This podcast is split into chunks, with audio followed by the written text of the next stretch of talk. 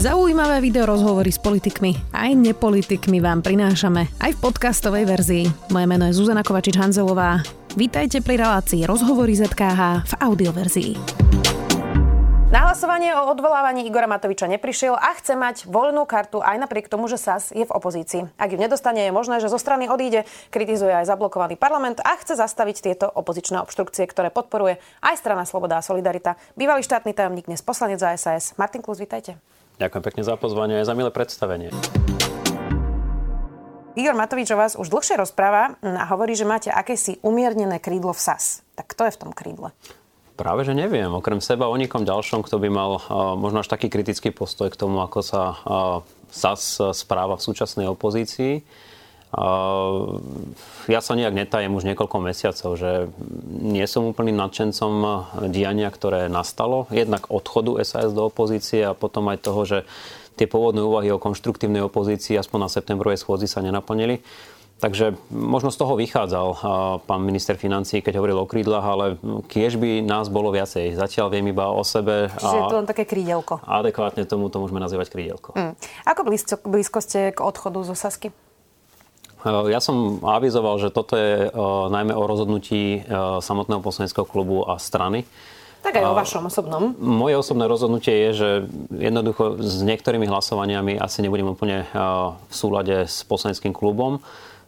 Klub vie, o ktoré konkrétne veci sa jedná. Už ste ich naznačili aj v tom pôvodnom úvodnom vstupe, teda napríklad pri blokácii parlamentu sa asi veľmi nezhodujeme.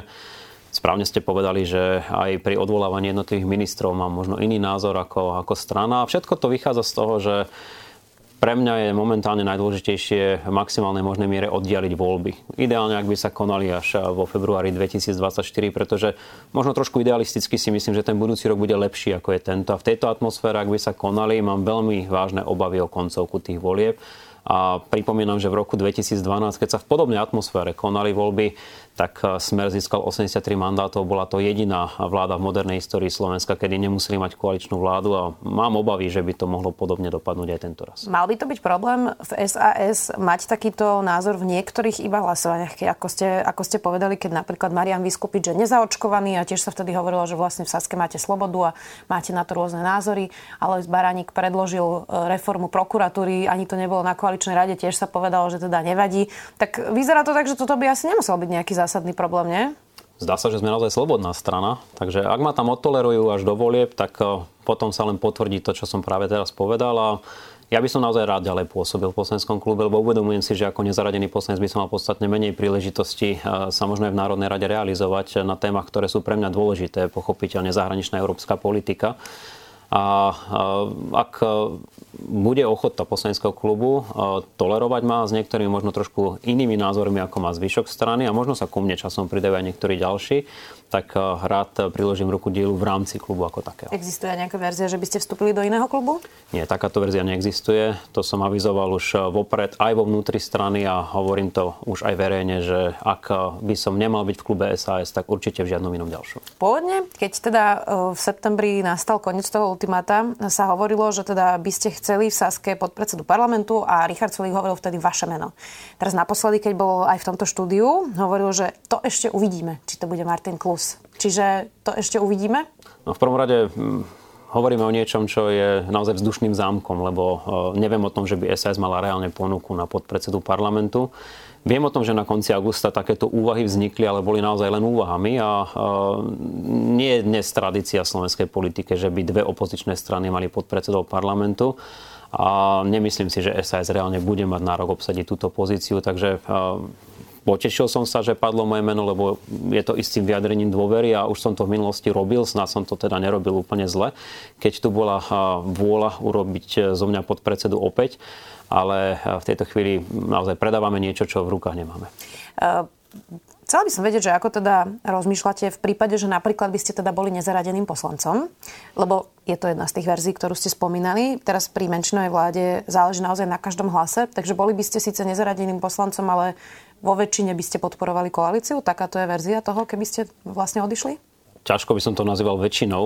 Sú veci, kde si viem predstaviť, e, že by som možno nehlasoval e, v súlade e, s tým, ako sa dohodne poslanecký klub SAS, ale Ak by takáto situácia nastala, ja dúfam, že nenastane, tak v prvom rade by som sa snažil harmonizovať moje hlasovanie s klubom, kde som bol donedávna. Čiže so donedávna dokonca pod predsedom strany, ak také niečo nastane. Ale zatiaľ stále pod predsedom strany som a som aj súčasťou klubu. Uh, vy ste vlastne hovorili, že ste nechceli, aby sa odišla z vlády a chceli ste skôr reštartovať vzťahy vo vláde a Saska teda podľa vás nemala odísť. Ale ono to vyzeralo, že tie vzťahy sa prosto už reštartovať nedajú. Mm. Áno, v istom okamihu už to tak vyzeralo. Hoci ja som do poslednej chvíle e, dúfal, že sa e, zabranie tomu odchodu. Mm, Vyzerá Ale vy ste tak... mali reálne pocit, že sa to dá reštartovať? Áno, ja som si myslel, že to je možné, veď nakoniec aj o tom boli niektoré naše interné diskusie. Keď sme hovorili o tom, že by bolo treba zmeniť koaličnú zmluvu, aby sa dodržiavali pravidla, ktoré máme určené, aby sa nestával ten chaos, ktorý bol v máji alebo v júni v Národnej rade Slovenskej republiky keď sa to ale potom spojilo s tou personálnou požiadavkou odchodu ministra financí a podpredsedu vlády, tak e, mi bolo jasné, že šanca e, vyrokovať akékoľvek zmeny je v zásade minimálna. Mal som obavu už na začiatku júla, že v podstate si podpisujeme taký biankošek odchodu do opozície a z tohto som teda nadšený nebol. Ale rešpektoval som, že toto je absolútna väčšinová vôľa strane a a preto som sa k tejto téme verejne nevyjadroval. Skôr som sa snažil obrusovať hrany a hľadať práve tie možnosti, ako by sme tomu celému ešte dokázali zabrániť. Inak parlament je teraz zablokovaný. Aj vlastne vďaka SAS. E, existuje na to nejaký racionálny dôvod, prečo toto SAS podporuje? No, to je jedna z tých vecí, na ktoré sa úplne nezhodujeme. Ja osobne si neviem predstaviť, že by som opäť sa spolu podielal na zablokovaní parlamentu budúci týždeň. Myslím si, že je to aj jedna z vecí, ktoré občania celkom nerozumejú, že čo to znamená opozičná obštrukcia. Možno raz, dvakrát sa dá vyslať takýto signál, ale keďže sa blížime k veľmi dôležitej schôdzi, blíži sa rozpočet, tak si myslím, že teraz je čas, aby sme trošku stlmili vášne, sadli si za takýto okrúhly stôl, asi nie u vás v štúdiu, ale predpokladám, že nie inde. A rozprávali sa o tom, čo je priateľné pre vládu a čo je priateľné pre nás, aby sme si navzájom možno podporili veci, ktoré sú kľúčové v tejto chvíli pre našich občanov. Dobre, na druhej strane tú zodpovednosť má vládna strana Olano, ktorá má najviac percent, má premiéra, má teda viacerých ministrov, takže ten signál, že zablokovaný parlament má byť signál pre nich, aby sa snažili teda dohodnúť a z toho, čo hovoril aj Richard Sulik, tak takéto rokovania vlastne neprebiehajú. Takže mm, dá sa z toho vyniť Saska alebo vaši kolegovia poslanci, keď vlastne nevidíme žiadnu snahu ani ministra financí, ani premiéra, aby vlastne vyrokovali otvorenie tej schôdze? Asi som prílišný idealista a stále mám dôveru v to, že tá septembrová schôdza je mementorom na koprení, ako je pre nás, že takto to ďalej nejde, lebo aj preferencie naznačujú, že občania nie celkom rozumejú tomu, čo sa v našom vzťahu deje. A práve preto si myslím, že je priestor aj na jednej, aj na druhej strane, aby sme e, zišli z kratšej cesty a, a k tomu okrúhlemu stolu sa vrátili. Vždy je to o dvoch, e, to súhlasím. To nemôže byť len o vôli sa, že poďte rokovať, my ponúkame priestor a nebude priestor z druhej strany, ale ak aj im záleží na tom, aby sa naozaj nespoliehali na hlasy ľudí, ktorí prišli na kandidátke k LSNS, tak toto je najschodnejšia možná cesta a myslím si, že je v ich záujme, aby e, ďalej nepokračovali e, v takej politike, ktorú sme mali možnosť vidieť e, počas septembrovej schôdze. Tento týždeň máte mať v Saske republikovú radu. S čím tam teda idete alebo aké sú nejaké tie procesy, ktoré sa tam vlastne udejú? Myslím, že na tej republikovej rade možno nebudeme hovoriť úplne detailne o schôdzi ako takej. To skôr bude na poslaneckom klube. Ten má byť v, pondel, pardon, v piatok, takže tam sa budeme rozprávať aj o tých procesoch, ktoré budú predchádzať samotnému zahájeniu schôdze a potom jednotlivým bodom. A myslím si, že tam sa budeme rozprávať o tom, že ak, akú pozíciu a postoj v tejto situácii môžem zaujať ja. Čiže do konca týždňa už budete mať rozlusknuté, že čo je s vami? Vo veľkej miere áno, ale potom ešte v pondelok máme dohodnuté stretnutie s pánom predsedom a tam si to definitívne vyjasníme. Vy teda stále hovoríte o tých odlišných hlasovaniach, takže pochopila som správne, že je to pri obštrukciách a pri odvolávaní ministrov, že toto sú tie voľné karty, ktoré chcete? Tam to vidím najreálnejšie a potom uvidíme, čo život v parlamente prinesie ale stále sa budem snažiť príjmeť mojich kolegov, aby som v tom nezostal sám. Mm.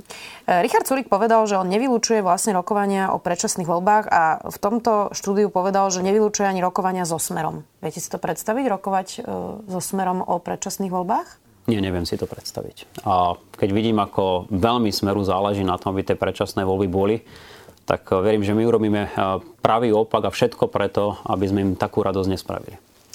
Parlament čaká rozpočet, vy ste to spomínali, najprv ten tohtoročný, kde sa má navýšiť rozpočet do 1,5 miliardy, potom ten budúcoročný. Napríklad komplet všetci v zdravotníctve povedali, že je to zatiaľ najhorší rozpočet v histórii, práve čo sa týka tej kapitoly zdravotníctva. Ono to zatiaľ nevyzerá tak, že by sa Igor Matovič chystal na nejaké rokovania o rozpočte ani so Saskou, ani v tom rezorte zdravotníctva. Aj včera e, vydal pomerne jasné vyhlásenia, že takto ten rozpočet bude a takto ide na vládu a takto bude schválený. Uh, nevyzerá to, že by bol pripravený niečom ustúpiť, čiže z tohto, čo vidíme, čo sa vlastne bude diať na oktobrovej schôdzi pri rozpočte? No, to je dobrá otázka. Určite to nebude dobrá atmosféra, ktorá tam bude, pokiaľ sa to naozaj stane tak, ako hovoríte. Ale ja verím tomu, že aj pán minister financí si uvedomuje, aké dôležité je získať podporu rozpočtu a predísť rozpočtovému provizóriu, lebo to v takomto kritickom roku, aký momentálne žijeme, by bola malá veľká katastrofa a výrazne by to opäť raz len pomohlo opozícii. Čiže ja dúfam, ako som spomínal, že nie len OSAS, ale aj o Olano a Smerodina, prípadne časti za ľudí je táto situácia. Každý z nás si uvedomujeme, do aké vážnej situácie sa dostaneme, pokiaľ k tomu rokovaciemu stolu neprídeme. Ak by neprešiel ten rozpočet, nie je to už naozaj pádny argument na predčasné voľby? Obávam sa, že áno. Tam už e, by sa naozaj asi, ako sa hovorí, e, lámal chlieb a ak e, naozaj rozpočet neprejde a pôjdeme do rozpočtového provizória, tak očakávam, že aj verejná mienka sa začne čoraz viacej prikláňať k tomu, že už iná cesta nie je. Inak tá verejná mienka je proti tejto vláde už teraz. Podľa toho prieskumu 60% ľudí by radšej chcelo predčasné voľby. Áno, to si uvedomujem a, a dávam im na to dosť pádne dôvody, lebo keď by som z pozície nezainteresovaného občana sledoval schôdzu Národnej rady v septembri, ktorá vyvrcholila včera. Asi by som si myslel to isté. Akurát, že eh, ako poslanec Národnej rady a donedávna ešte štátny tajomník eh, cítim istú mieru zodpovednosti za to, ako tie predčasné voľby môžu dopadnúť. A mne úprimne záleží, aby sa trajektória zahraničnej európskej politiky zásadne nezmenila. Keď eh, čítam vyjadrenia niektorých opozičných politikov, veľmi radikálne vyjadrenia, tak myslím, že obava je na mieste. Inak toto hovoríte všetci, že ako by tie predčasné voľby dopadli. Je toto úctivé k voličom? Lebo vlastne to, čo podprahovo hovoríte, je, že si ľudia nevedia zvoliť dobrých zástupcov. Um, že vlastne nemôžu byť voľby preto, že ľudia by zvolili niečo zle. Tak nie je to také spupné vyhlásenie od politikov hovoriť voličom, že my teraz nemôžeme mať voľby, lebo vy vlastne neviete, že, že čo by ste teraz mali zvoliť? Nie celkom, ono totiž nie je jedno, v akej atmosfére sa tie voľby konajú a je zodpovednosťou vlády a do istej miery aj opozície, aby sa konali v situácii, ktorá, ktorá, tým, ktorá tým ľuďom dáva priestor zamyslieť sa nad svojou vlastnou budúcnosťou. Najhoršie, čo sa môže stať, keď ľudia rozhodujú v hneve. A ja mám pocit, že ľudia sa na nás veľmi hnevajú a ako som povedal, vôbec sa im nečudujem a dávam im na to dobré dôvody. Takže úprimne dúfam, že budúci rok bude lepšia situácia. Nemyslím si, že to bude už na jar, kedy by mohli byť najskôr predčasné voľby. Ale ak by sa nám podarilo v konštruktívnej podobe udržať vládu plus nejakú opozičnú spoluprácu až do jesene budúceho roku, tak si myslím, že to by už dávalo väčšie a lepšie perspektívy. Nakoniec Zoberte si, čo všetko sa môže za ten čas zmeniť. Možno skončí vojna na Ukrajine, možno, možno sa nie. skončí energetická kríza, možno bude o mnoho lepšia atmosféra. Možno nie, ale som si takmer istý, že ak by sme teraz tú vládu položili a tie voľby by boli v podstate na konci zimy, začiatkom jary, tak by to bola veľmi kritická situácia. Ak by ten rozpočet teda neprešiel, tak by ste v parlamente ako poslanec dokázali zahlasovať za predčasné voľby? Priznávam, s týmto by som asi mal problém, ale všet, všetko je otázkou dohôd. Ešte tam nevylučujem, že možno sa aj môj názor ešte bude vyvíjať, ale v situácii, kedy by sme mali uh, rozpočtové provizórium a v zásade by už nebola vôľa pokračovať nielen na strane uh, opozície, čo je úplne prirodzené, že opozícia, aspoň teda tá radikálna na Slovensku, si veľmi praje tie predčasné voľby, ale aj na strane vládnej koalície. Kľúčové v tomto smere bude asi rozhodnutie sme rodina tak e, v takom prípade asi nemá zmysel e, držať niečo, čo je vlastne v klinickej smrti. Čiže v takom prípade by ste uvažovali nad tým, že budete hlasovať za predčasné voľby? Ak takáto atmosféra bude v Národnej rade, tak e, viem si predstaviť, že zmením svoj názor. Záverečná otázka, pán Klus. Mm, teraz vás vlastne začali používať mm, členovia Olano na podporu toho, že ako so Sulíkom sa vlastne nedá dohodnúť, že už aj Martin Klus to pochopil a už aj Martin Klus povedal. Um, tak teda je toto prejav toho, že so Sulikom sa nedá a že Igor Matovič má pravdu? Určite nie.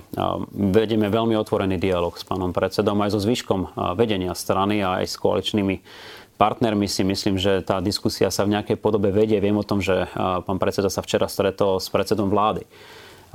Takže je dobré, že sa stretávajú, dobré, že komunikujú, pretože v politike, a to učím aj mojich študentov, obzvlášť platí, že tam, kde nie je komunikácia, tam nastáva konfrontácia. Takže ja dúfam, že toto je len prvý dobrý krok, aby už v tej oktobrovej, počas tej oktobrovej schôdze tá komunikácia bola ďaleko intenzívnejšia. A nevadí vám, že, vám, že vás používajú vlastne v tomto ich nejakom konflikte?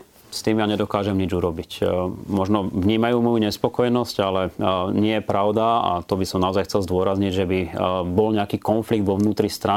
Akurát, že nie na všetkom sa zhodujeme a to je podľa mňa v demokracii a obzvlášť v liberálnej strane úplne prirodzený jav. Budeme to samozrejme všetko podrobne sledovať. Ďakujem pekne, že ste prišli poslanec za SAS. Martiklus. Ďakujem pekne za pozvanie a pekný deň prajem ešte. Počúvali ste podcastovú verziu relácie Rozhovory ZKH. Už tradične nás nájdete na streamovacích službách, vo vašich domácich asistentoch, na Sme.sk, v sekcii Sme video a samozrejme aj na našom YouTube kanáli Denníka Sme. Ďakujeme. Ak viete o klíme len to, že ju rieši nejaká Greta s komentárom blá blá blá, nájdete si náš klíma podcast denníka ZME. Hovoríme v ňom o tom, prečo je táto téma dôležitá a zároveň nebudete počuť, že tu všetci zhoríme, ale hľadáme riešenia a s našimi hostiami sa rozprávame o tom, ako zmenu klímy zastaviť a čo vie preto urobiť každý z nás. A ak vás klíma už zaujíma, zapnite si nás tiež. Vysvetľujeme súvislosti aj hľadáme kontexty. Volám sa Katarína Kozinková a budem sa na vás tešiť. Klíma podcast denníka ZME nájdete na zme.sk a môžete ho odoberať vo všetkých podcastových aplikáciách.